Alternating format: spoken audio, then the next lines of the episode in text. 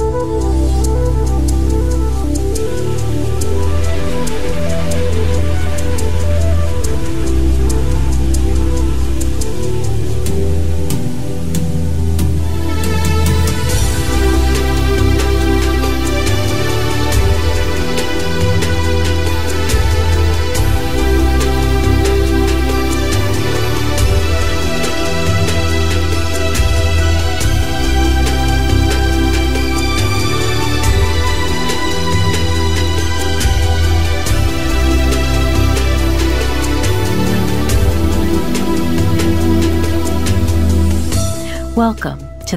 Mac Show, where we will be talking about your feelings, experiences, and pain following the death of a loved one.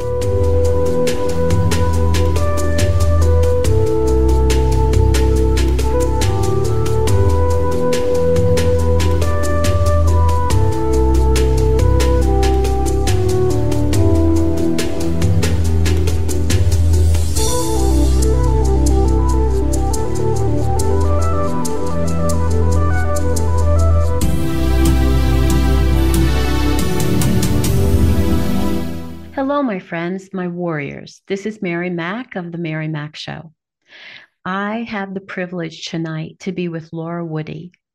She is a bereaved mom whose son Jimmy died of fentanyl poisoning at the age of 29, and he died on November 1st, 2021. He has three surviving siblings, and she's married to Danny Woody. They live in Southwest Missouri.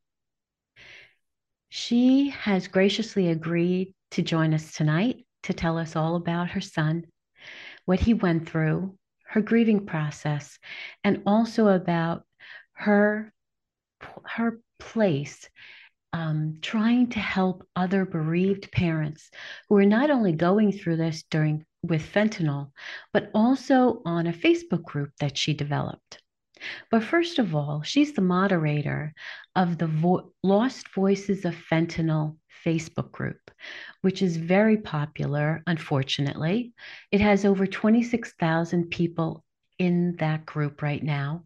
But she also decided another group was very much needed. And that group is called the uh, Facebook groups, the, help me, grandparents raising grandchildren while grieving the loss of a child.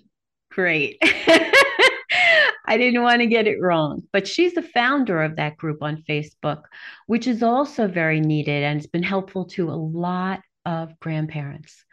So I welcome her today and I'm grateful that she's taken the time to be with us today. So thank you, Laura. Thank you for having me. I, I, I appreciate it. Thank you. So I'd love to start if you would tell us about Jimmy's growing up years. You know, your family, what he was like. You mentioned about his musician um, aspirations and all the, the different instruments he loved.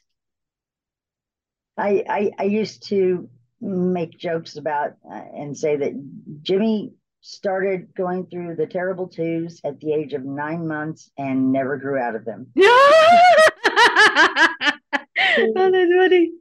He he had a mind of his own, and he he was pretty stubborn. Um, we, we, we clashed heads a lot when he was growing up, and he was he was extremely intelligent, but in his own way. Like when they did the pre kindergarten testing, you know, to see if they're ready for kindergarten, he failed, and because he didn't close his circle when they told him to draw a circle, he didn't close it completely. So they said his fine motor skills were weren't sufficiently developed. I said, but he builds skyscrapers with Legos.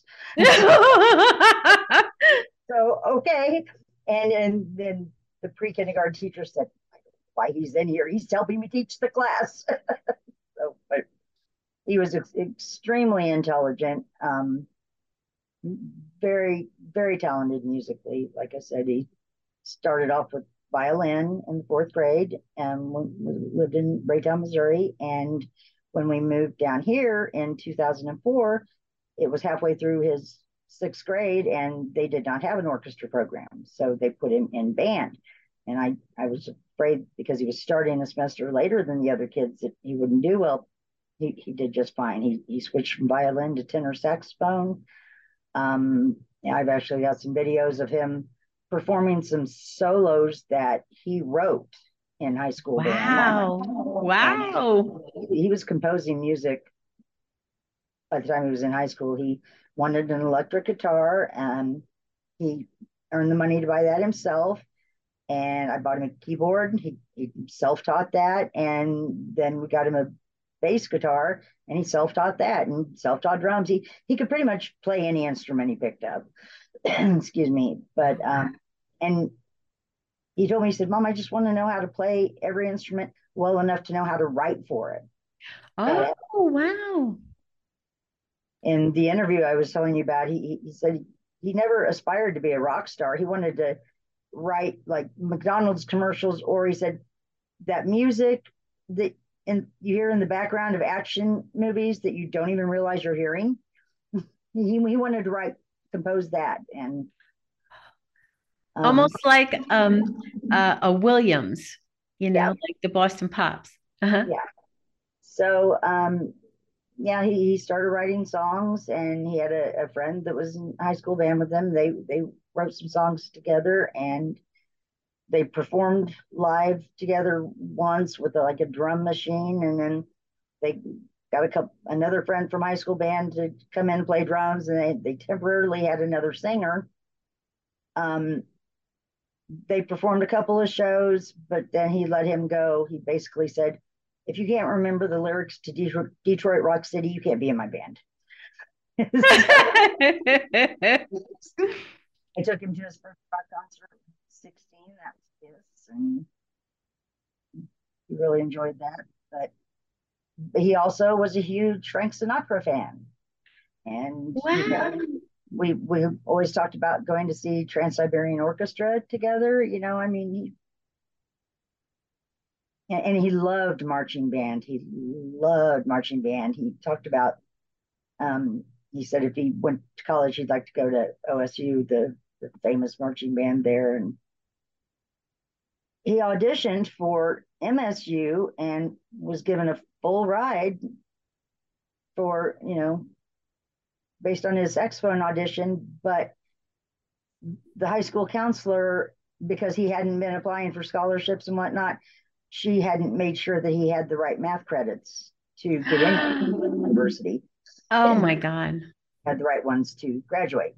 So he had to go do some general studies and ended up that ended up not working out. And that, that's one of the many what ifs that I think, you know, what if he would have been able to go to a major university and you know how, how would things have turned out differently? I have reviewed everything i've done in the past 30 years and wondered if i'd turned left that day instead of right would jimmy still be alive you know? Yes. But i think we all do that. Absolutely. We all think of what should have been or could have been was just, he, he came into my bedroom one day, I think it was maybe 12, 13. he said, Hey, mom, I found this really neat show you might like on VH1. It's called Metal Mania. And I was like, Oh, yeah, because that became a tradition for the two of us to, to watch that. It was on twice a week. And I'd say, Oh, yeah, I've seen that band in concert. I've seen that band in concert. from that point forward, we kind of bonded over music. And I mean, in the later years of his life, there wasn't a day that went by that one of us wasn't sharing a song or a video with the other. And we always talked about music. And I was I was very proud of him. He was very talented. Wow, that's wonderful. But, yeah, they only got two two songs fully recorded for what was to be their their first album, and it didn't happen. What was the name of his band? James and the Nasty Peach. I love that. I just think that's so, you know, very unique. Something you wouldn't forget. Well, his name was James, and his friend who was guitar player that he they wrote songs together. Um, he's an important part of the story too. His it, his name nickname was Peaches. So oh, James oh. and the Nasty Peach. yeah. And would you tell us um, what led to his death? When at one of their band practices, for whatever reason, this predator monster, I'll be nice and not call him some of the names I usually call him, um, was at one of their band practices and told these four young men, you know, for what you guys are spending hundred dollars on pills, I could get you the same high for twenty dollars with heroin. Oh my. And that was Jimmy's undoing. And he Jimmy was a very functioning addict. I mean, he was addicted to heroin for six years before he died of fentanyl poisoning. And I didn't even know about it for the first four years. And oh. I, I gave him a ride to work every day and babysat his stepchildren. And I didn't know. I mean, and we live in one of those towns where everybody knows everything. It was this town's best kept secret ever. No one knew. Wow. He was a very functioning addict. And, and it is definitely the town's best kept secret ever. Um, I'm always in amaze mm-hmm. amazement as to how someone can, you know, whether it's alcohol or drugs, you know, they get up every day, they go to work, they do their thing. You could hardly believe it if somebody told you. And I don't understand how somebody can do that. I think well, it, it's really stigma, amazing to me. Stigma makes society, society think that anyone who uses any drugs is like what you see in Kensington or, you know, these tent camps or whatever. And that's just not the case. Yes. There, are, uh, there are a lot of recreational drug users. There are a lot of um, experimenting, you know, a, a, lot of people experiment with drugs early in life. And I did. I, I barely remember the 1980s. it's all just kind of a big blur. But when I found out I was pregnant with my oldest daughter, I checked myself into rehab because it, it's like, okay, it's time to turn this around. I, am going to have responsibilities now. And I did. I stayed clean and sober for 20 years. Wow, that's great. I, you know, and my husband and we actually met in Alcoholics Anonymous dance. but um, you know, some people grow up and move on with life, and some people never do. Some people continue that lifestyle or whatnot. But stigma really causes people to, uh, I guess the, the the word I hear, at least around here all the time, is druggy, druggy. Oh, okay. and it's just, it's very, I don't know, generic, you know, because yeah, you know, you different. There are different crowds that use different substances and different types of people, and you know, not all substance users are the same. You know, and I laughed at my community because they they were all once marijuana was legalized in Missouri, they were also afraid of the crime that would come into the town. And that's crime. People who smoke pot just sit around and play video games and eat. really a lot of crimes, but it, there's that that stigma and that, and we need to get away from that. Really do because it's that stigma that causes people to not think a victim deserves justice like another any other murder victim does. It's oh, absolutely really frustrating for a lot of us when law enforcement doesn't seem to think that our loved ones deserve justice or an investigation or mm-hmm. toxicology report or whatever. Yeah. Um, and so was when he used the fentanyl, did he even know that he was using that?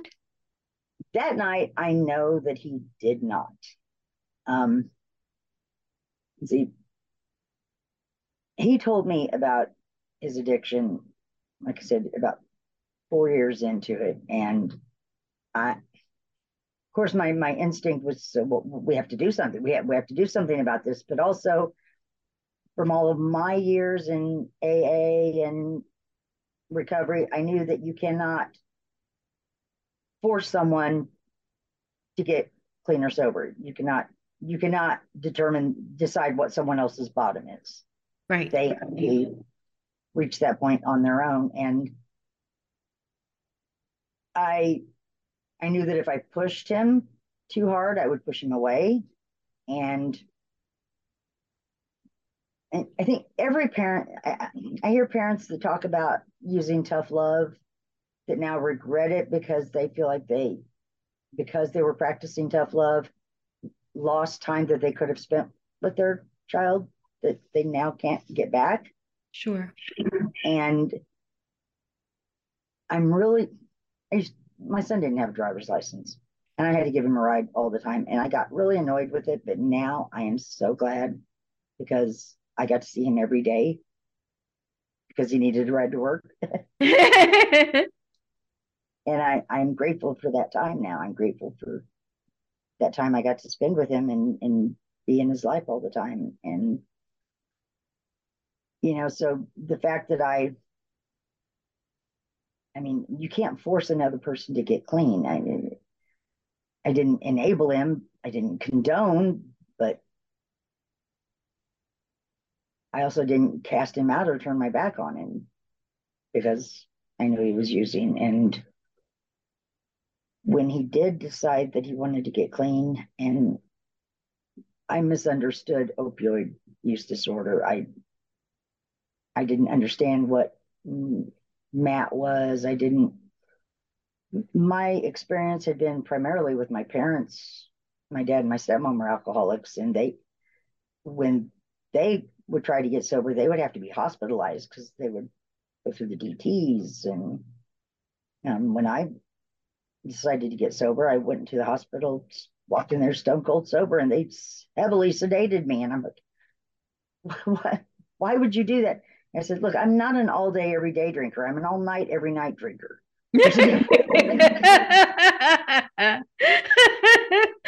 People that had to have a bottle in my purse all day at work, you know, but there is a difference. So, but they, anyway, so that was my experience with detox. And what I, I didn't understand what his options were. And I, I know he did not want to do MAT. He didn't want to get just switch addictions, was what he said. But I, I did get him into a facility in Joplin, Missouri, about seven 70 miles away. And the entire two days leading up to that, his dealer was blowing his phone up, trying everything he possibly could, but oh so subtly. Mm-hmm. You know, just calling to see if you guys made it yet. You know, I, I could see right through him. I could see that he was trying everything he could to keep Jimmy from going to treatment. And um, when it came down down to and then he and I his dealer and I ended up in, in a shouting match and cussing each other out and um we didn't speak again until the night I found Jimmy and I cussed him out again but he tried to tell Jimmy you know you're you're gonna be in there in a bay of 10 or 12 guys pissing and shitting themselves and they're not going to give you any comfort meds they're not going to let you smoke. They're going to just torture you. And your mom just wants to see you suffer. That's why she's trying to take you there because she wants to see you tortured. And but i'm oh my god. part. i'm the only one who cares about you i have a better plan for you. I can help you cut back and get off the meat. But yet he's the one giving them the meat and um we we that day my heart experienced genuine hatred for the first time. Because he, I mean, it was like the the little sh- the shoulder. You know, you see the devil on one shoulder and the angel on the other shoulder, and I I was muted. you know, here's dealers saying all this, and I'm muted. But somehow, miraculously, Jimmy did go to the facility, and the next day, for whatever reason, he gave his dealer the phone number to where he could reach him, and the dealer just blew his phone up there and offered him a free shot to end his withdrawal if he would leave. And he went and picked my son up, got him out of the detox facility. He, he was never going to let him get clean. He just, he would not let him. And too much money. Yeah. Yeah. And things were really going downhill then. Um, he lost his girlfriend of nine years and oh my the two sons that he had raised for those nine years that I had babysat that are now no longer in my life. But um, his his world was falling apart. He he he wasn't the the stereotypical what you see, you know, what you think of when someone says heroin user, IV heroin user, junkie, whatever, you know, he, he wasn't quite there, but he was headed there. And it had really taken a toll on his health. He was very frail. He'd lost a lot of weight. Um, it was affecting his teeth. I didn't realize heroin affects teeth. I didn't know that. I thought I thought meth affected teeth, but um, he, he chipped a tooth and he was really unhealthy and, and he was he was not in good good shape at all. But I I had heard of fentanyl and I had expressed my concerns to him and he said, Oh mom, pet stuff's safe. Pet stuff's always safe. I don't ever have to worry about it having fentanyl in it. My husband thinks he told me that just so I wouldn't worry. Mm-hmm. But I absolutely know that that night he did not know that what he had was pure fentanyl. And that's because he left work at 10 o'clock and he arrived at a Halloween party at 11 o'clock. And it's about a 25 minute drive to the town where his dealer lives. And at 10:30 he called his friend and then showed up at his house in that town and he called him from a number the friend didn't recognize and it happened to be the dealer's girlfriend's number. So he was with the dealer's girlfriend at 10:30 before he came back to that Halloween party. The dealer himself had gone to the city to get more heroin. And when he got to the Halloween party, he told his guitar player that he had just picked up heroin from his regular guy or from his regular guy's house or whatever and asked him if he wanted to snort a line. He knew that his guitar player was only an occasional heroin user. He would never have given him an entire line of pure fentanyl to snort. Never. I mean, they wrote songs together. They'd been friends since junior high band. He wouldn't have done that. He, I know that he thought he had heroin. And when his friend collapsed and had to be rushed to the hospital, a similar situation had happened about a month prior at Jimmy's apartment, where the same friend had collapsed and 911 had been called, the ambulance come and got him, and they did not need to use Narcan on him because it had more to do with how much alcohol he had drank. Okay. Was not overdose. So I'm sure Jimmy thought it was the same scenario because he arrived at the Halloween party so late, you know, and his friend had already been drinking. So I'm sure when he was rushed to the hospital, he just assumed it was the same scenario. And then he went home from the party and cooked up a shot of the same product that had just put his friend out and died instantly. When I, my youngest son, who was also at the party, told me about their mutual friend being rushed to the hospital, I kind of started to get a little concerned. I I had to do a wellness check maybe once a week. I would have to do a wellness check on Jimmy because he wouldn't answer his phone or something. And I I tried to convey to him what that did to me as a mother. You know, each time that I had to drive over to his house, not knowing what I was going to find. And this particular time, I, I, I honestly expected to find him alive. I really did. Um, but because his friend had been rushed to the hospital, I thought, you know, he hasn't been answering my calls or texts all day, and it was his day off, so that that was pretty normal for him not to answer my calls or texts all day. And I thought, you know, maybe I better just go check on him. And I did, and I found him dead. In fact, I I didn't realize he was dead. I thought he was nodded off because I'd seen him like that before, and I walked over to touch his shoulder to wake him up, and instead of being warm and soft, it was cold and stiff. Mm.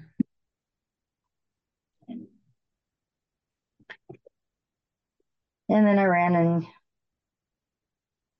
ironically, I, I had texted his dealer's girlfriend earlier in the day and said, you know, have you talked to Jimmy at all today? And right at that moment, right after I found him, she replied back to me and said, no, have you? And I just talked to Tex. I said, he's fucking dead. And I called my husband, who was on his way home from hunting, he was on vacation, and told him that Jimmy was dead. And then I tried to call and dial 911 and it went through a series of clicks and I got a dial tone. So I dialed 911 again and went through another series of clicks and I heard Vernon County 911, which is the next town over. Said, my son is dead. You know, well, what's the address? And I gave her the address. Well, ma'am, you've called Vernon County 911. I said, I dialed 911. Well, I'll get a message to the police department over there. They might call you. They might call me. Might. Man. So, being in shock, I completely forgot that I had the police non-emergency number in my phone, but I, I I wasn't thinking, and I called my friend who is a paramedic, and I asked her. I said, "I can't.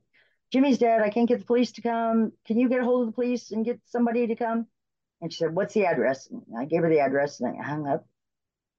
Two minutes later, she pulls up and goes flying up the stairs from Narcan. Wow. And she didn't realize he'd been gone 17 hours. And, and she came back down and she, she called the police and they came and they, they asked us, you know, what was going on. And, and, you know, I said, my son's a heroin addict. And she said it looks like it's a possible drug overdose and they went upstairs and they i guess it was a police officer and a sheriff and they one of them came back down and said well ma'am we're, we're going to have to ask you to leave before he's carried out. And because um, he was like sitting indian style and it, his head had gone forward and right. i said okay. They didn't want me to see i said well I, i'm the one who found him but oh, okay i can leave and they said what funeral home do you want him taken to? I said oh, like I've even thought about that. Give me a break. I called my husband to ask him, and because you know he's from here, and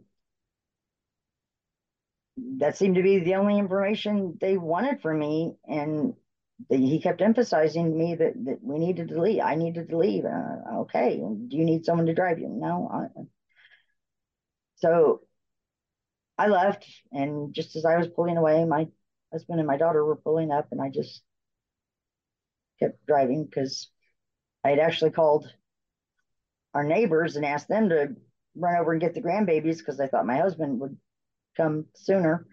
And so I, I I'm at home. My, my friend, the paramedic, had also called my my daughter in Springfield and told her, and she was on her way. And I'm at home, and I'm I'm just in shock. I I, I just wanted to get home and love all my grandbabies. I just wanted to hold them and love them, and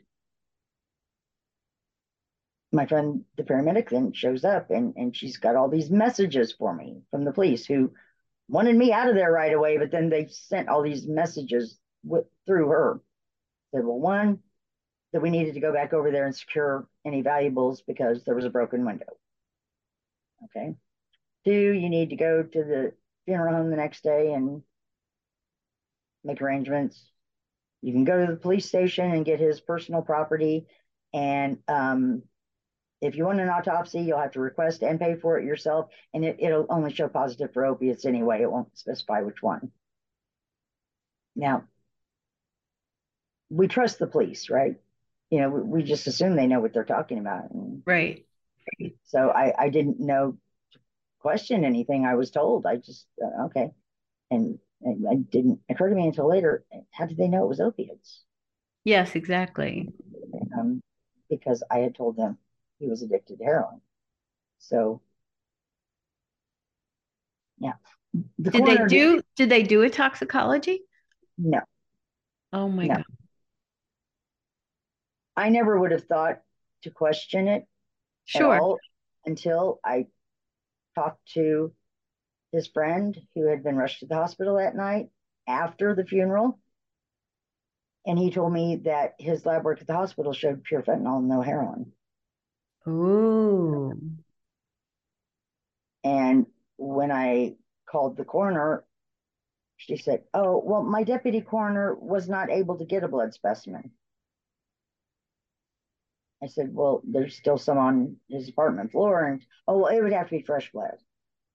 Okay. She said, Oh, but we did send the syringe that was found laying next to him um, over to the lab for testing. It'll take about four weeks to get that back. Okay.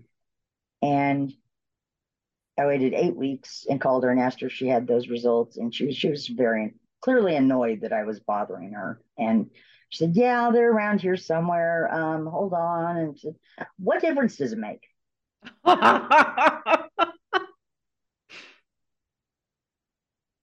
I spent quite a bit of time trying to figure out how who, who to contact to file a formal complaint against her. Mm-hmm. I did with the Missouri Directors of Coroners and Medical Examiners Association and received a response that she could not be reprimanded because she was an elected official. So I now know way more than I ever wanted to know about death certificates and mm-hmm. autopsies, autopsies. Yep. Tox- These just should always be treated like a crime scene. Evidence should always be collected. Toxicology is basic evidence, and, and it's required for to properly prepare a death certificate. Death certificates are supposed to have an ICD 10 code for the cause of death. And it, it's different depending on what the substance is. And my son's death certificate says accidental drug overdose. Well, and, and, and in one of our phone calls, when she said, I said, what was his cause of death? And she said, well, it, it appeared to be an accidental drug overdose. There was no suicide note. So, well, what did he overdose on? Prime rib? oh, love it. And what'd she say? she said, well, well, that my, my deputy was not able to get a blood specimen. I found out later in talking to one of the police officers that um, the deputy coroner was not is not certified to draw blood.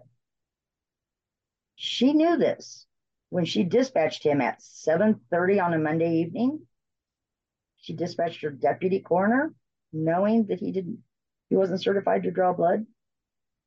That she makes no sense she didn't care what my son's cause of death, death was. And they don't care. They, they don't care around here at all. My community is, I'm, I'm telling you, it's backwoods as it gets. they don't,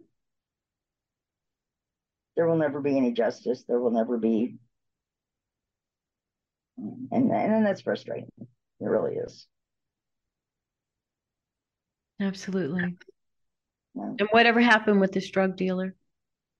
He died recently. I don't know how. Ooh. I don't know if I don't I don't know how. He he had a lot of health issues. Um so it could have been I don't I don't know. his girlfriend's still alive and well. But anyway, it's yeah, it, it, it's hard to know that that there's no accountability, that there's no. I mean, didn't we all used to stand up every morning and say, with liberty and justice for all? Why isn't there justice for all? Why do people with a substance use disorder not deserve justice? Why do why do they not get it? Like, I mean, if he'd been shot or stabbed. But even then, if a person is is murdered in that sense, you know, like um, I'm pretty sure it's over it's either 40 or 60% of the murders in this country are left unsolved. For much the reason that you because they don't have enough people to investigate it or because they don't have enough witnesses to bring, you know, to go to trial to make sure that the person they're accusing is um, found guilty. So many, so many uh, unsolved murders in this country. It's it's unbelievable. Yeah, well, that's why I said the the evidence that I had was circumstantial because I can't prove the lead singer's cause of death or, or murder based on the guitar player's lab work and the drummer's phone records, you know, and and for her to just not collect that evidence, you know, what killed him? How how could she not think that matters? But we we have a huge problem in Missouri with coroners. You don't even have to have a GED to be a coroner in the state of Missouri. Oh my God. Yeah. Are they all elected officials? Yes. Yeah. And there's no standardized training for coroners in the state of Missouri. Uh, a few years ago, somebody really botched up a, a death certificate and a father went on a mission to get that corrected. The governor signed into law that we would have a, a committee to establish a committee to create standardized training for the coroners. And then he filled all the seats on this committee, but two, and nothing happened after that. So, yeah, they don't have to have a GED, and there is no standardized training. And I say, I, I, used to work for the federal government. I worked for the U.S. Army Corps of Engineers. So, you know, the, the Code of Federal Regulations, regulations are requirements, guidelines are suggestions. And everything pertaining to death certificates and autopsies, there, there, there are guidelines from the CDC, guidelines from the National Coroners and Medical, Medical Examiners Association. There's guidelines from the Missouri Department of Health. There's guidelines from the Missouri Coroners and Medicals. There are guidelines are suggestions. And these coroners can do whatever they want. And they can put whatever they want on death certificates, and there are no consequences for not for that not being accurate. They call them vital statistics for a reason. They're we don't have accurate numbers, not even close. Right. Not even close. I mean, according to the CDC, there has never ever been a drug death in my county. Serious. Never ever been a drug death in my county, according to the CDC. Wow. Yeah. Yep. What county are you in in Southwest Missouri? Cedar County, Missouri. What is it? Cedar County. Cedar. Cedar, like like cedar oh, cedar wood. like the wood. Yeah. Mm-hmm. Interesting. Yeah. population ten thousand, I think, for the entire county. wow. it's it's small, and and I can't I can't raise any awareness here. I've I've tried. Um, I, because there are no drug deaths, I when I called up the county treasurer and I said, you know, since we apparently have had no drug deaths in Cedar County, Missouri, yet I have a death certificate that says otherwise.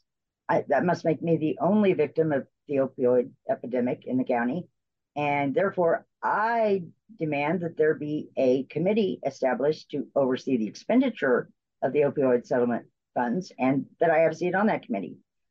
Oh, we we we didn't participate in that. Wait, what? oh my God. She said, Oh, well, there were so many attorneys who wanted so much documentation, and we figured they were just going to get all the money anyway. So we, we just didn't participate. There was a one page electronic form that they needed to fill out and email back. We don't have an opioid problem in the county, so we don't need to participate. You know how much awareness material, you know, we could have printed posters and um, trifold pamphlets in the doctor's offices and posters in the high school and and I normally you know in this national group people say well where can you get Narcan the answer is almost always your, your local health department so I called my health department and asked them if they gave out Narcan no I said do you have it no. Do you know who does? Maybe the emergency. They didn't have a clue. oh my God. I said about getting Narcan for the health department to have. They didn't want that. They did not want. That. I had to go before the county commissioners, and the county commissioners were not going to insist that they carry until my paramedic friend explained that you know well if grandma gets confused and accidentally takes her medication twice and forgetting she's already taken it, then then she might need okay. If not if grandma needs Narcan, yeah, but but, but for people like that, just that one junkie, no, we're not. So they forced the health department to get Narcan, and once they got it, they sat on it for like two months because their nurses had to be trained, and then they had to create this unnecessary paperwork to make people sign to get it, you know, like like picking up something from Fort Knox, you know, you have to sign for it. sign saying that you've received the training and the training was the nurse came out and read the card to me, the instruction card. Yeah, just making it so hard for people to get it. And you know, they really did not want to give it out. They they really did not. And you I tried to get into the schools. I wanted to have an assembly in the schools, play that video Dead on Arrival. Yeah, and, it's excellent. And um, in fact, Jaime Puerta told me that he would come and speak. You know, oh, how nice. Um, when I talked to the school one time, at one point, I asked them, um, about that, and they said, "Well, first they told me that all I could do was hang flyers on the outside of the high school only, and then they told me that." Um, he said, Well, I guess you could bring in your presentation and, and show it to us, but before we could have an assembly, we'd have to have every parent sign a consent form for their child to attend. And why? Yeah. That's how they get out of it. Yeah and the head lifeguard down at our pool uh, also works at the high school, and I was t- talking to her and telling her about the the Snapchat connection and it gets delivered to people's houses like a pizza. And she was just shocked. Of course, we don't have anything like Uber Eats around here, and couldn't believe that. And I, I'm like, how do you not know that? You're a lifeguard at the city pool, and you work at the high school. How do you not know this? And why don't you guys want to know it? Yeah. I is very much a, a, not my kid mentality. And sure. I just keep saying any day now, somebody's going to roll into town with a bad batch of pills that's going to turn up at a after football game party and you know it's frustrating because I I want to save lives. I want I want to spare other parents from having to go through what I've had to go through. Yes. Mm. Yeah, I finding lost voices of fentanyl has absolutely saved my life. That's that's really the only way I've been able to survive. Because Jimmy was my best friend. We talked every day. He, was really my best friend. Then he was your first, wasn't he? No, he was my second. Oh, I'm sorry. We were very close. The other kids, you say, "Oh, Jimmy's your favorite." I don't even deny it anymore. he was, but we were we were very close. He, we could talk about things. That, I miss him a lot. I do miss him a lot. Um, my grandkids miss him. Um, my granddaughter, she, she's already forgotten. They they were two and three when he died. Oh my! The two year old, they were in Head Start, so I was able to not have to worry about taking them to the funeral. But when I took him to the cemetery the first time, after he passed and the flowers were still there, and, and I was explaining to them that he was in the ground under the flowers, and my two year old granddaughter got a stick and started trying to dig the dirt up. Aww. And my my grandson kept trying to understand, you know, why is Uncle Jimmy dead? How did he die? And we had recently watched Snow White. And so I was explaining to him, you know, like the poison apple. And, and that was how I came up with that meme that mm-hmm. I created. Snow White did not overdose. Um, it was just simply trying to explain it to a three year old why his uncle was gone. And the bad man gave him poison, like poison apple, poison, something he didn't think he was getting. And, I tell you what, that kid's going to be the most fentanyl aware kid in town. Mm-hmm. Without a doubt. He knows. He knows. But I think he remembers his Uncle Jimmy because they played a lot. He was very, very involved with them, and and he sees a lot of pictures too. And you know, I, I try to keep his memory alive for them as much as possible. They he had kind of stepped up to be the parent they didn't have since their parents took off. But mm-hmm. Anyway, how I, are you I, dealing? How are you dealing with your grief now? Is it helpful because it's helpful to do the advocacy? It, it's really the only thing that saved my life because if I hadn't found Lost Voices of Fentanyl, I, I would have drowned in the lake of my own tears by now. I really would have. Mm-hmm. I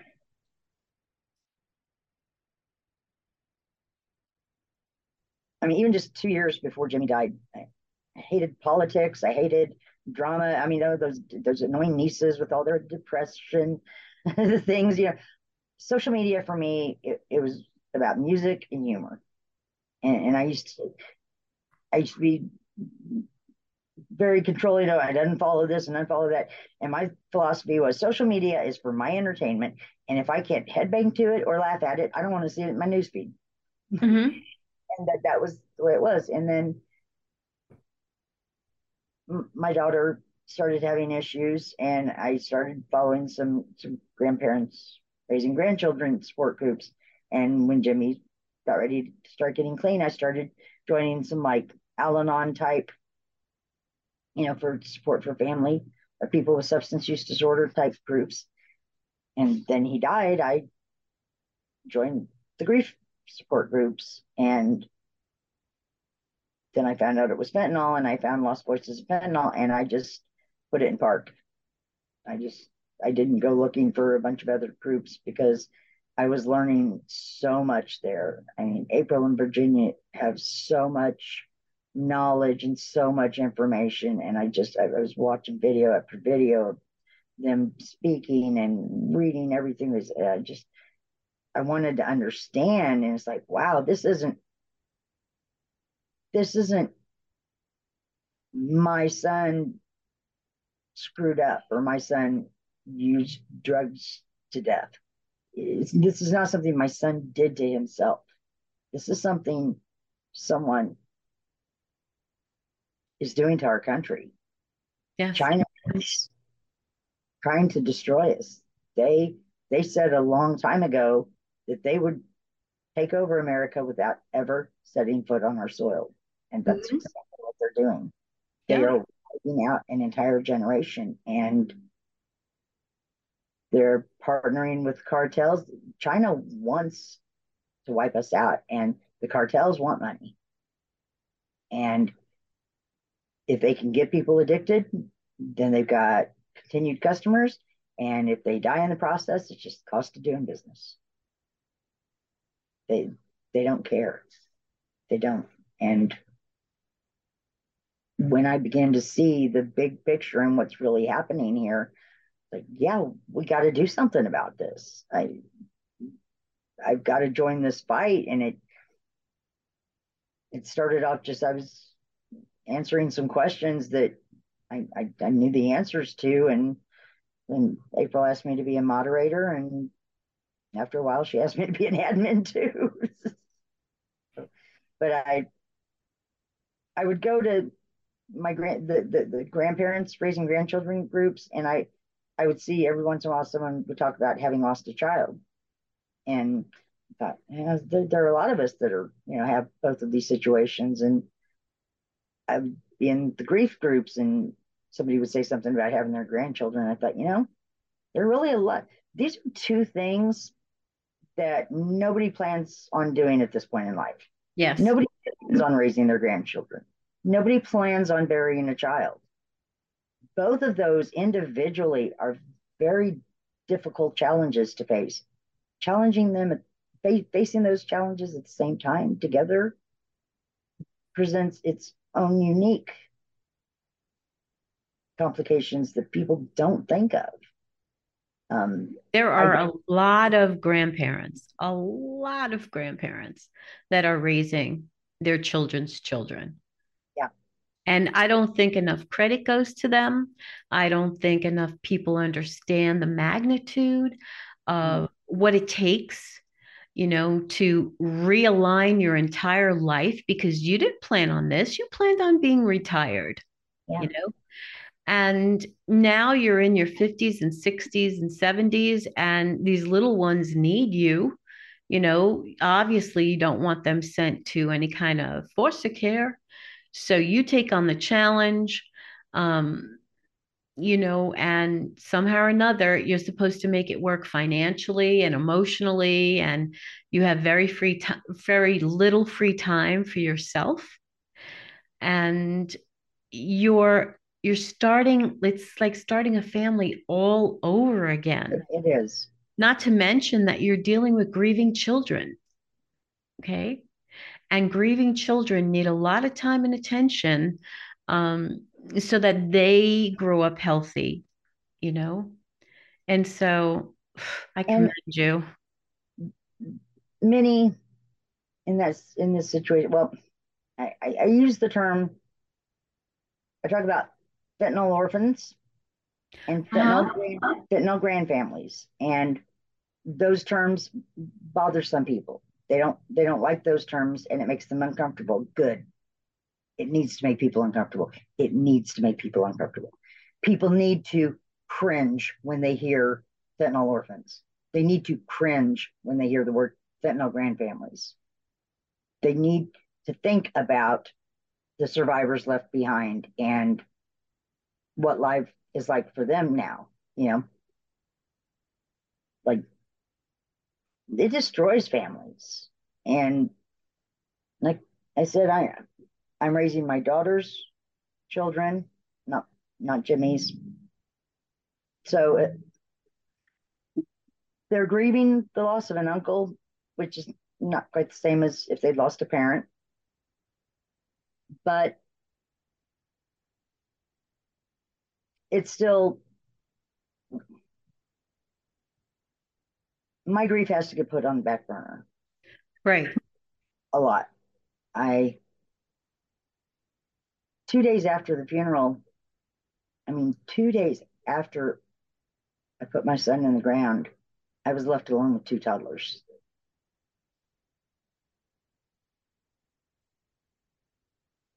And that wasn't fair to me at all.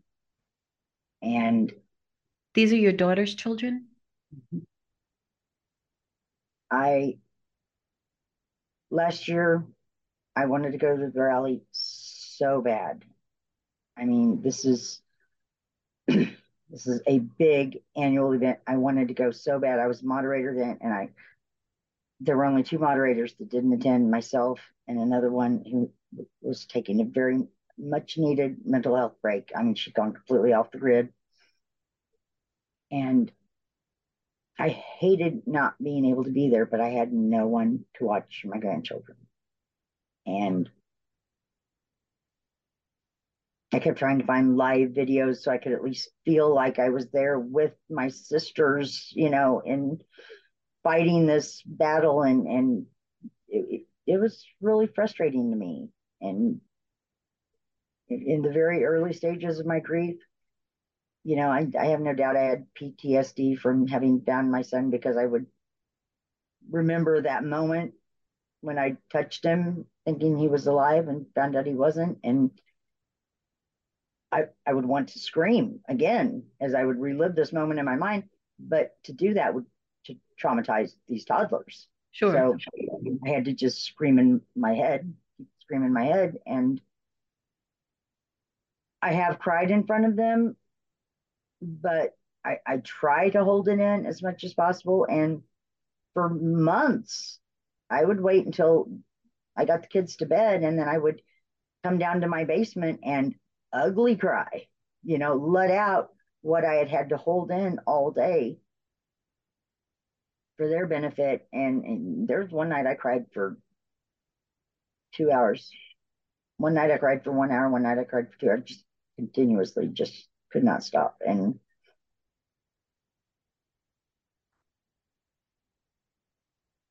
I'm not the same fun Mimi I used to be.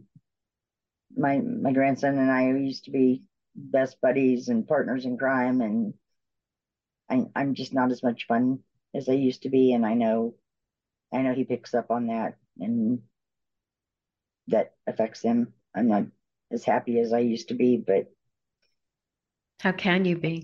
You've been, you've turned into a different person. We all do. It's, you're never going to be the same person you were before. And people don't understand that. They don't. No, they don't. They think that at some point you're just going to get over this and be the same old happy go lucky person you were before. And you're right they never understand that that's not going to happen. No.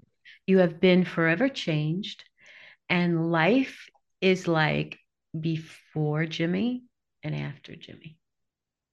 Right? I, it's I always say, there's this delineation. I, I, don't know why, but it's just the way it is.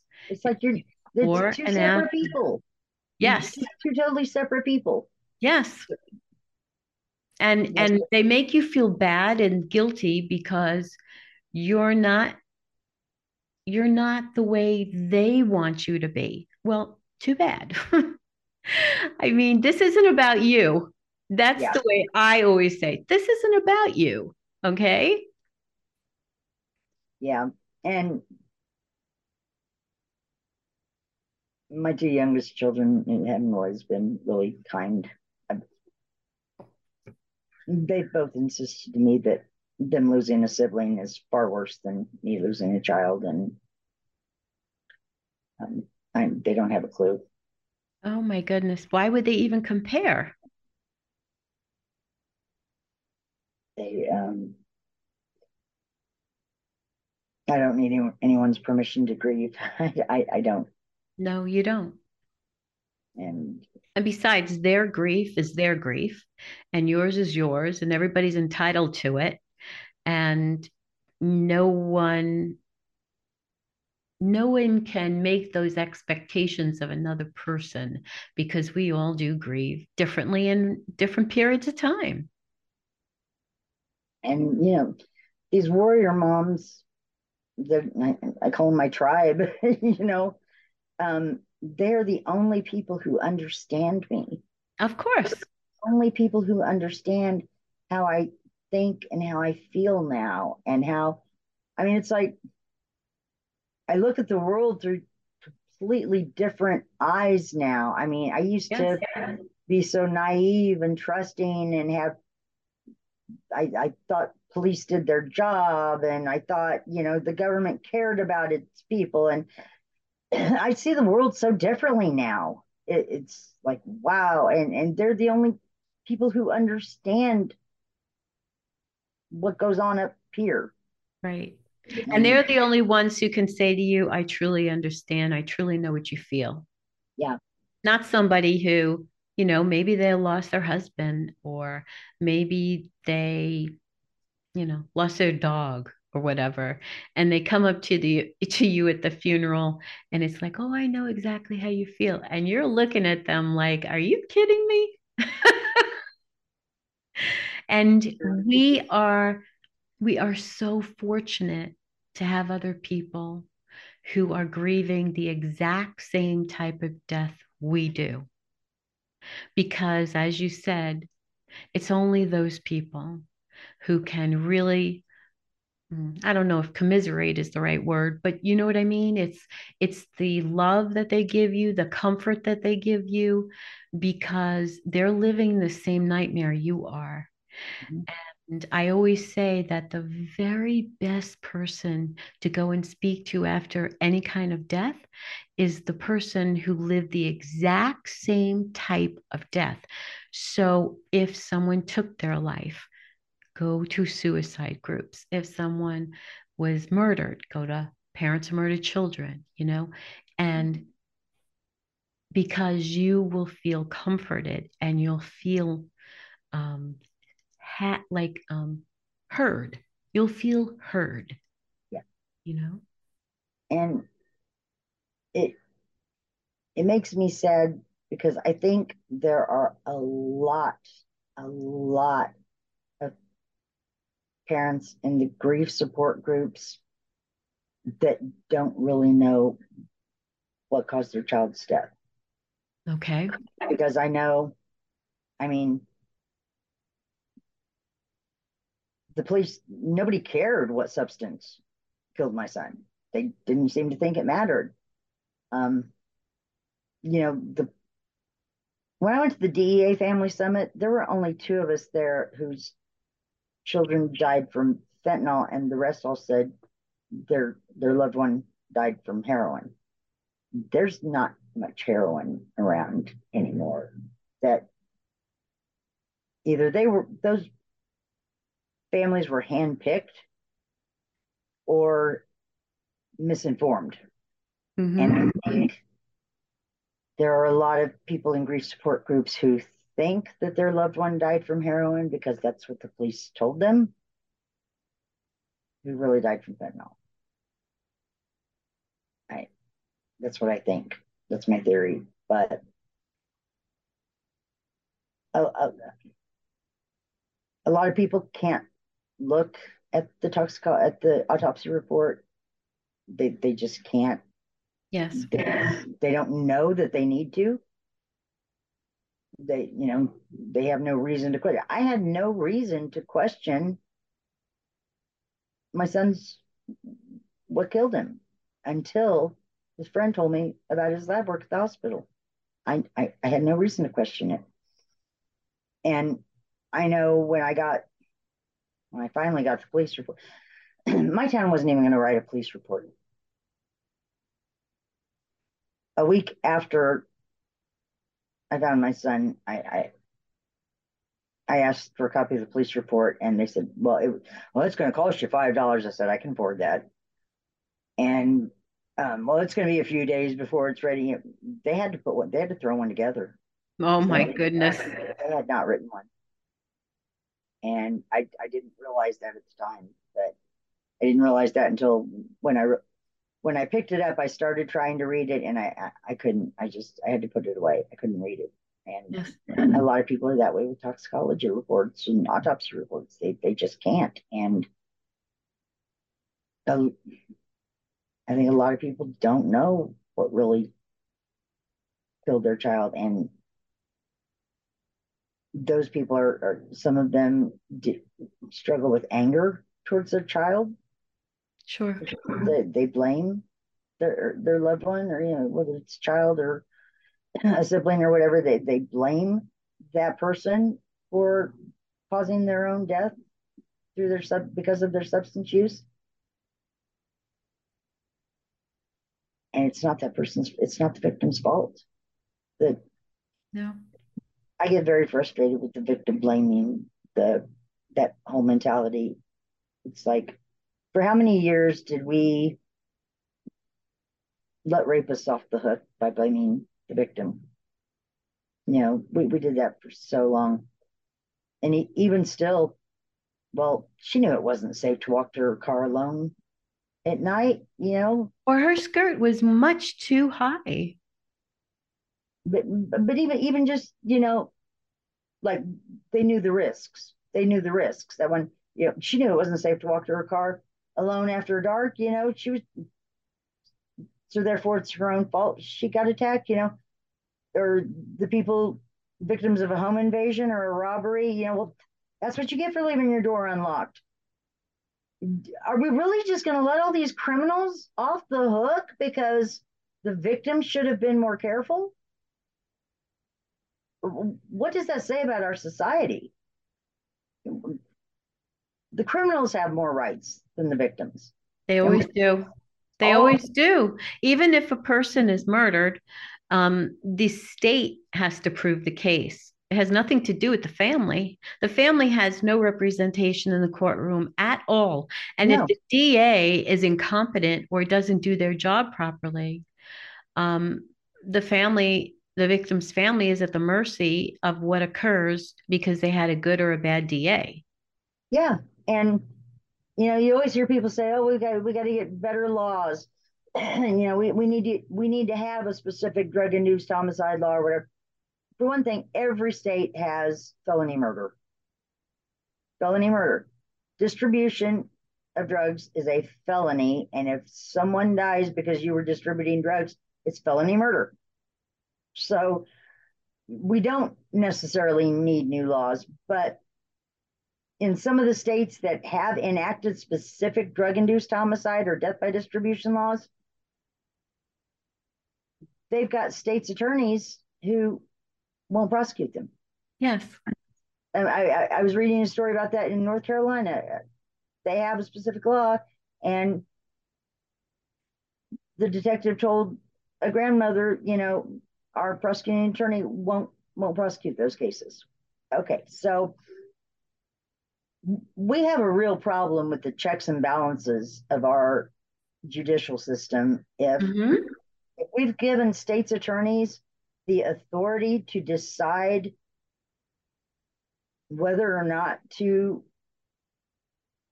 bring a case bring a case to trial or not yeah i mean it's it's a we've crime. had we've had like in florida there have been two different district attorneys that were voted into office and the governor um, once he learned like as soon as this one from Orlando, this is a number of years ago, as soon as she got into office, she proclaimed that she was not going to uh, prosecute murderers, like just not doing it because she didn't believe in the death penalty or she didn't believe in this. Okay.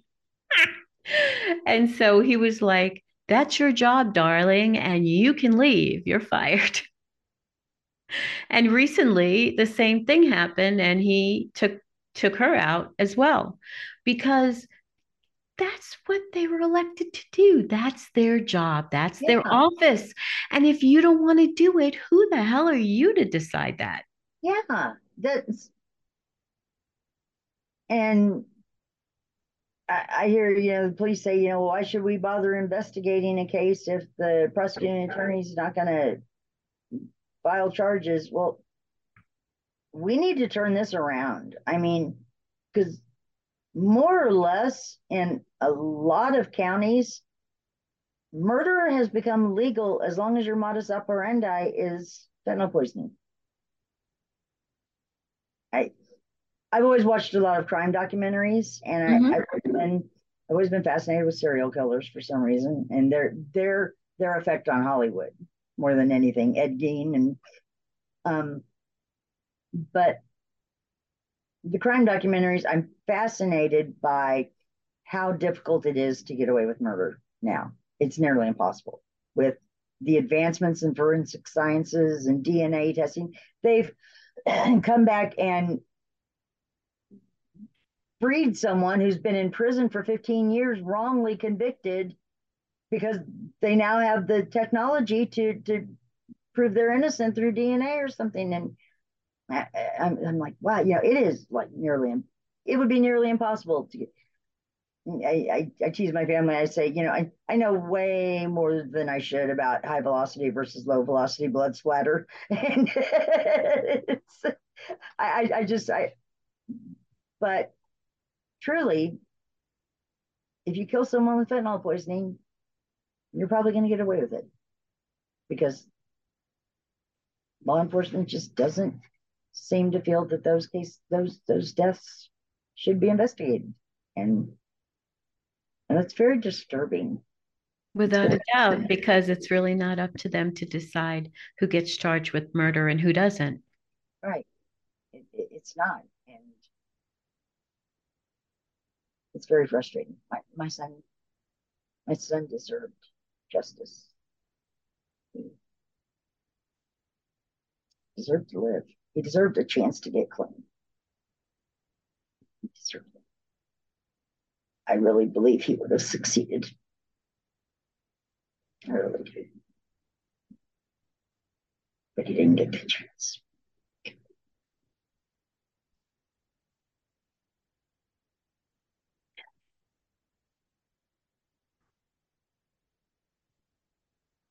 So I'm going to go be his voice.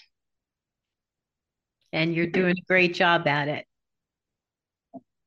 And all those all those families that are on the Lost Voices of Fentanyl uh, Foundation, excuse me, Facebook group, and also your group for grandparents raising grandchildren while grieving the death of a loved one. Those two groups are paramount in this fight. Yeah. Well, and drug induced homicide too. I got to plug them. I, I, because they're, we've got, we've got to do something. We've got to make a change. It's, but and I, I'm really, I really am excited for this this rally. I, there is something about meeting other warrior moms in person. It, as I found out this week when I got to meet April, it, it there really is a bond. There's a connection. And I mean, I have that with my tribe already. I I love these ladies, um, but but there is something special about meeting them in person and hugging oh, them, hugging them, and bonding with them in person, and being our children's voices together. You know,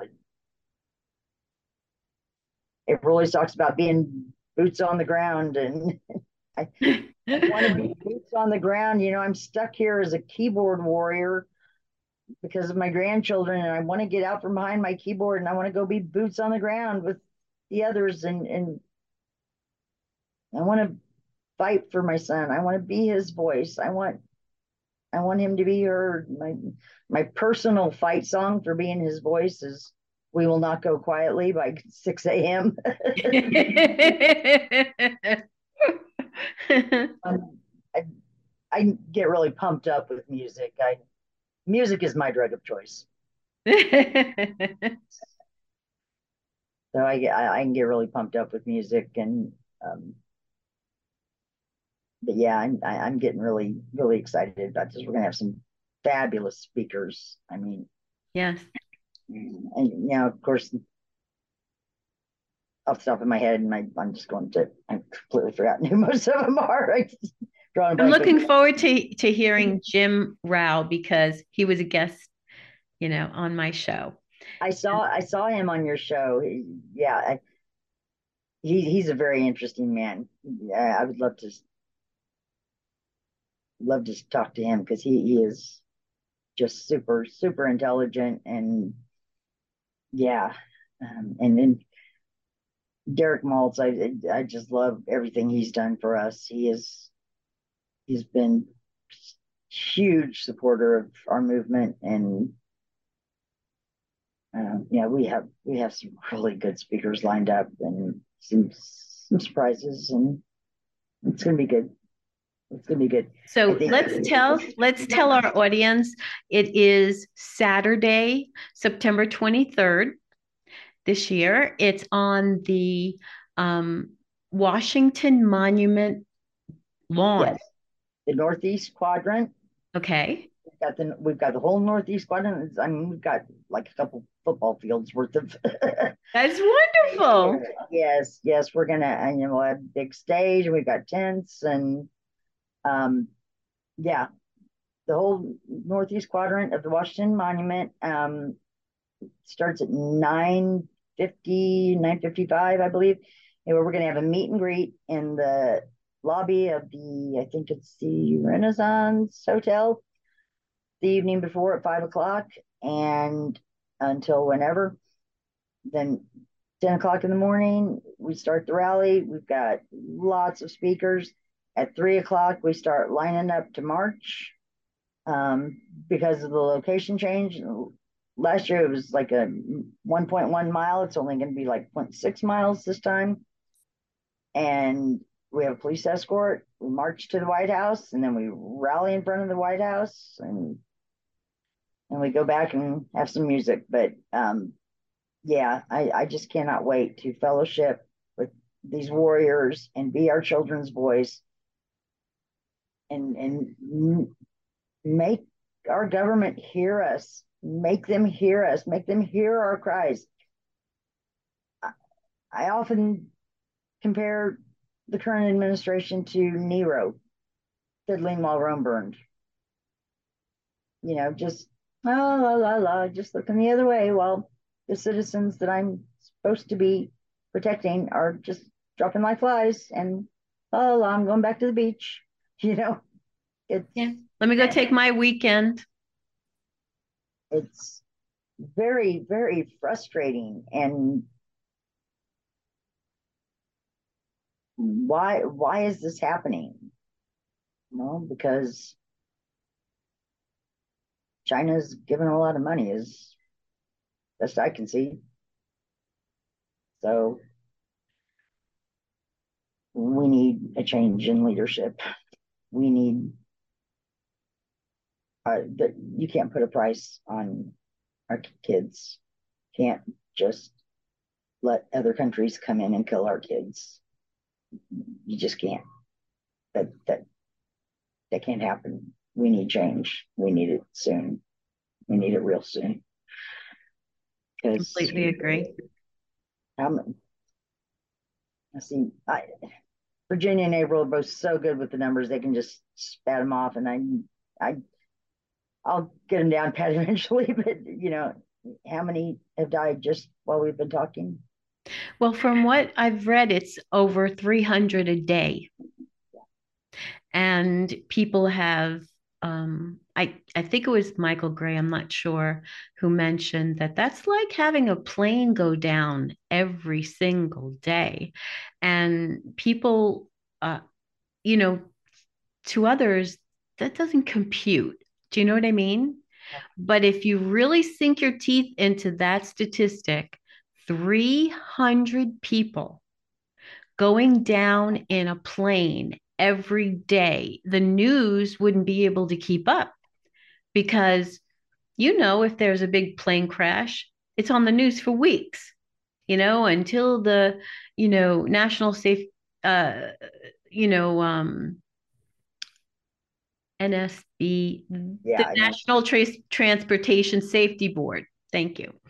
Um, until they go through all their, you know, examinations and gather all the parts, and then take like a year and a half just to figure out what happened.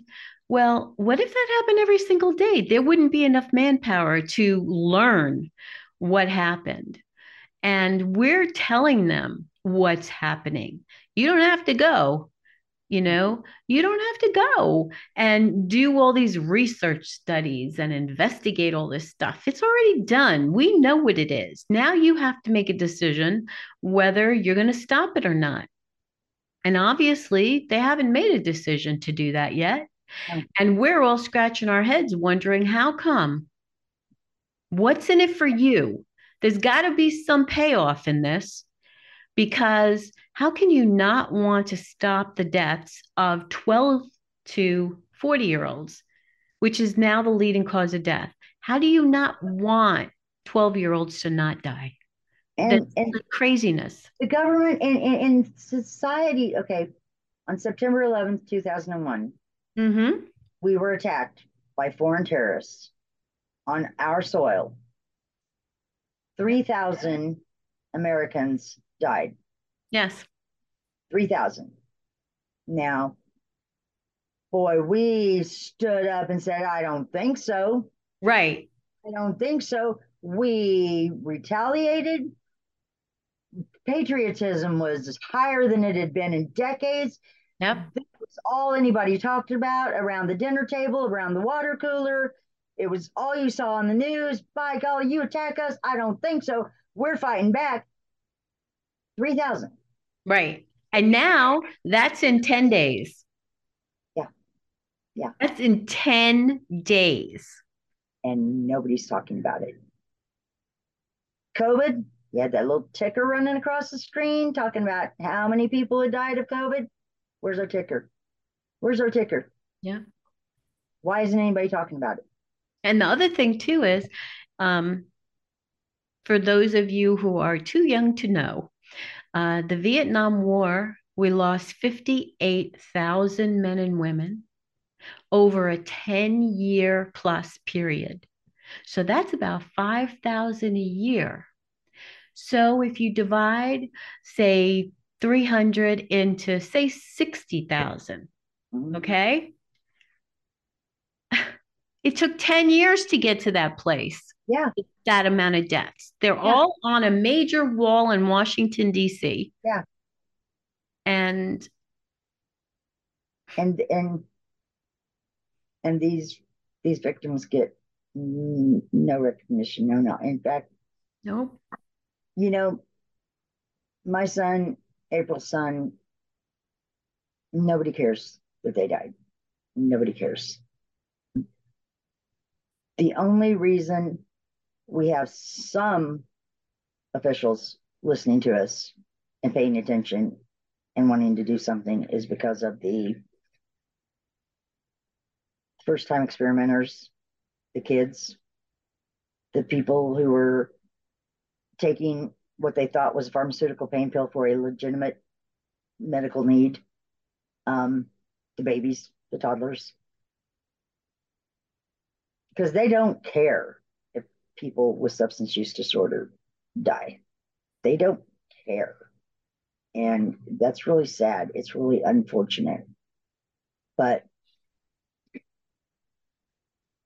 what's beautiful in, in our group is the unity and people say otherwise but but it doesn't matter i mean it doesn't matter that my son was 29 and had a heroin addiction for six years, IV for the last two, and it, it doesn't matter. And here, I, this person, their child died by taking the very first illicit drug they ever took, which they thought was a pharmaceutical pill at the age of 15. We're not separated by our differences. We are united because we're fighting a common enemy. You know, we are fighting. I, I, I wrote a big post about this this 15 year old boy who who died from a pill he took on Snapchat, and I talked about the differences that that boy is never going to get to have his first job. He's never going to have a driver's license. He's never going to have his first girlfriend. He's never going to have his wedding. His wedding. Yeah, getting children, or finish college. Yeah, all these things that that he's not going to get to do in life, and but to get from that first time experimenting to I, I, I say that Jimmy is on the the far end of the innocent scale. You know, he's just about as far as you can. And but that journey from one to the other is like trying to walk across a landmine field because each step you risk stepping on a landmine. Right. Because your dealer might have changed supply or there's just so much risk. I mean, April and I both had substance use disorder in our past. We're still alive, but we didn't have to dodge fentanyl. Jimmy didn't have to dodge fentanyl in the early years of his drug use. I mean, because he, he he started smoking pot like back in high school, and and I guess went to pills and then heroin and the fentanyl that killed him. But that journey is like walking across a landmine field, and most people will not survive that journey. And that's why, in the past, treating demand, yes, I mean, people who had substance use disorder, we needed treatment and recovery, and and and that was what we needed to focus on. But now, those 15 year old kids treatment recovery and harm reduction is not going to save them. It's not going to save those toddlers. We need a whole, we need to look at the big picture. And I made another meme. I'm going to get in trouble with Disney. I made another meme with a lady in the tramp, you know, when they're eating spaghetti and then they come together in the middle and kiss. And I said, why can't, you know, we're going to address supply while you address demand and let's meet in the middle and celebrate our victories you know because both both are needed. And somebody yelled at me the other day and said well we need to address demand also. I said no i said we don't need to. Demand needs to be addressed and it already is being addressed. And may i say not very well. Um, but there are so many treatment recovery groups and organizations and businesses and that are doing that. And we are the only organization that is 100% focused on supply period. And if we don't stay razor focused on that we will fade off into what everyone else is doing. And it, they they both got to be addressed. It's got to be. This is not the same war on drugs. It's not. This is a war on poison. Yes. I, I That's a very good way to say it. That's a very good way to say it. I talked to my son's friends, and, and I know they still use substances. I say, look, you know, I ain't trying to be Nancy Reagan. I'm not telling you not to do drugs. I'm telling you not to die. I, I just don't want people to die. I know. And I, I, I always say this is my big thing. It's like the era or the times of experimental drugs using experimental drugs is over. It it's like it's like all or nothing. Like you can't, um, you just can't try anything. You know, unless it has a prescription on it and it came from a doctor you know, and you're not using your grandmother's medicine, it's only for you, then you just can't take it. And you can't trust your friends anymore. No. You know, your friends can be at a party and say, "Hey, why don't you try this? It's fine. You you get a little high, you'll get a little buzz, and you'll be fine." Well, you can't trust them because you don't know where it came from. You know. No, you can't. And and the, the, the dealers on Snapchat and everything that, that, that blows my mind. It blows yes. my mind. And yes. they are targeting teenagers. They're targeting them. And and t- teenagers by nature are, are naive. They they all think they're 10 foot tall and bulletproof. Mm-hmm. You know, oh, I won't get in a car wreck. I won't I won't get in trouble. Yes, you will. yes, yes, you will. But but they all think they won't get in trouble. They won't have a problem. They won't get poisoned. Yes, you will. And it's it's just it's heart wrenching. We're, we're tired of funerals. We're tired of burying babies. We want to be heard. We want our government to hear us. We want our government to protect us. We want our government to do its job. You know? Yes. By the people, for the people. Why? Why would you not try to protect your people? What kind of leader doesn't do that? That's what they're elected to do. Eh, I, I, I can't wrap my head around it. I really can't. I I don't know how someone can sit in office knowing that the people that they are supposed to be leading and protecting are just dropping like flies and not even discuss it at all. I I, yeah. I don't I don't understand it, but but yeah, I, I really hope a lot of people come to our rally. I, I know, you know, it's it, it's a distance for some people, but um, and I really hope everybody comes. Washington D.C. September twenty third. The dead speak, and we will not go quietly. No, we won't. And to our audience, you can go on the Facebook group called Lost Voices of Fentanyl, and you'll find all the information on the event. Yes. Starts at 9:50 on Saturday, the 23rd of September. And the more people who can possibly go to it, the better. We want this to be huge. Yes, we do. we want we it to be huge. And even if this hasn't affected you, but you sympathize with all those who it has harmed, you should come too. Come too and speak to these families and see how you can get involved because there are organizations involved in this all over the country, and mm-hmm. there's a part that you can play. So please go online, go to either Lost Voices of Fentanyl, LVOF.org, yes. or you can go to the Facebook group and yes. learn more about it. And please take the time to go over there to the rally, be a part of it, listen to the speakers. They will educate you to what's going on right now. And if any of the media is listening to us now, we encourage you, especially, to go and listen and video. And please mm-hmm. don't video for just a few minutes, video it yes. for length of time so people can truly understand the magnitude of this.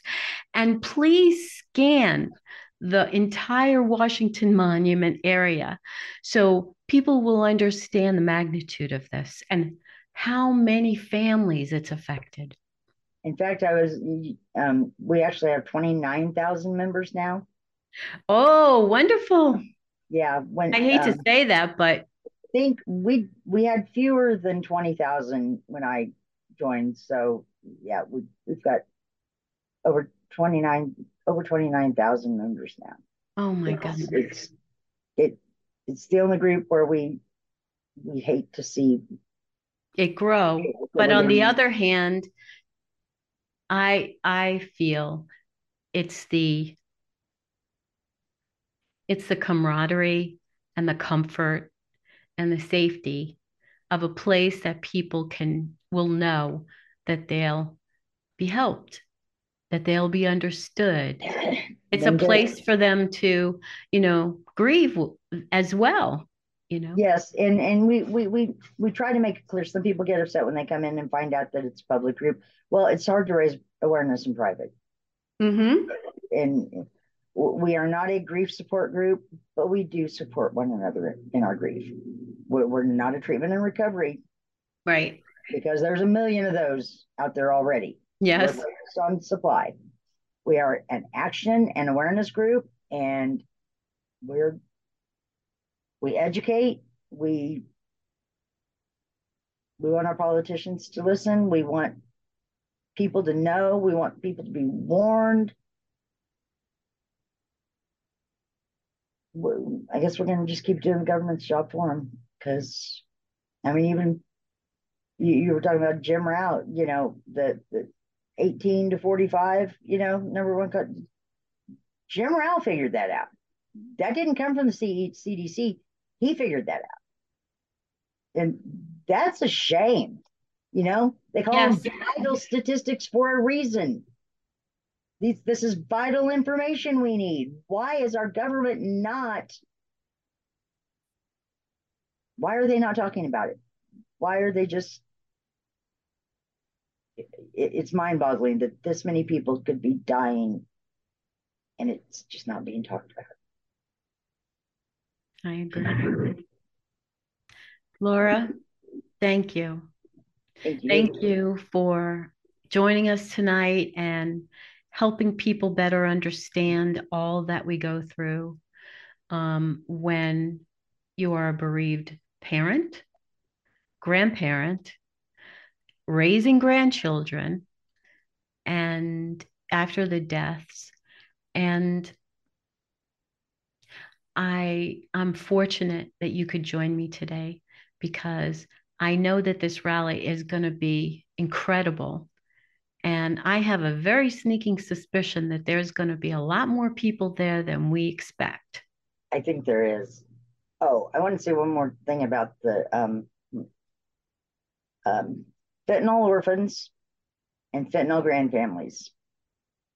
If that makes people cringe, good. It, it does. People get mad at me. Well, fentanyl orphans, that's a horrible thing to call them to make you uncomfortable? Does, does it upset you? Good. It needs to upset you. It, it needs to upset people. And I, I'm 56 now. I think I figured out that I'll I'll be 72 or something like that when my granddaughter graduates from high school. Oh my goodness. The women in my family didn't live to be living that long into their 70s. And oh wow. What's gonna happen to her? Right. If I don't. And my sister used to work for Western Missouri Mental Health, and she worked at an, a group home for adolescent boys. And she told me that half the boys there did not have a diagnosis, they were foster kids. Oh, wow. Nobody wants to adopt teenage boys. Yes. Nobody wants to foster teenage boys. The state had to put them somewhere, so they put them in a group home for the mentally ill. Can you imagine having to live your teen years in a group home for the mentally ill because nobody wants you.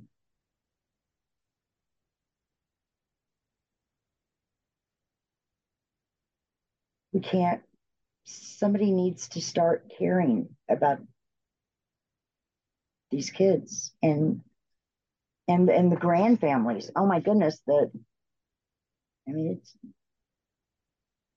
yeah, it's it's hard. Stacy James and the Hope Movement Coalition. I got to go down to Arkansas last week, and that what they are doing for bereaved families is just amazing. I really wish the rest of the country would watch and learn. Tell us her name again and her group. Stacy James with the Hope Movement Coalition in Arkansas. Say it again. The Hope. The Hope Movement Coalition. Okay.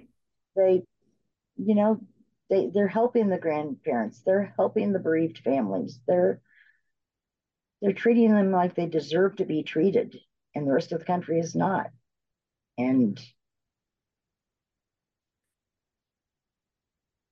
it's not it's just not right i mean it's not right that we're not even keeping accurate statistics and accurate body count of those dying nobody is keeping track of the fentanyl orphans or the fentanyl grand families. Nobody's nobody has a clue how big that problem is.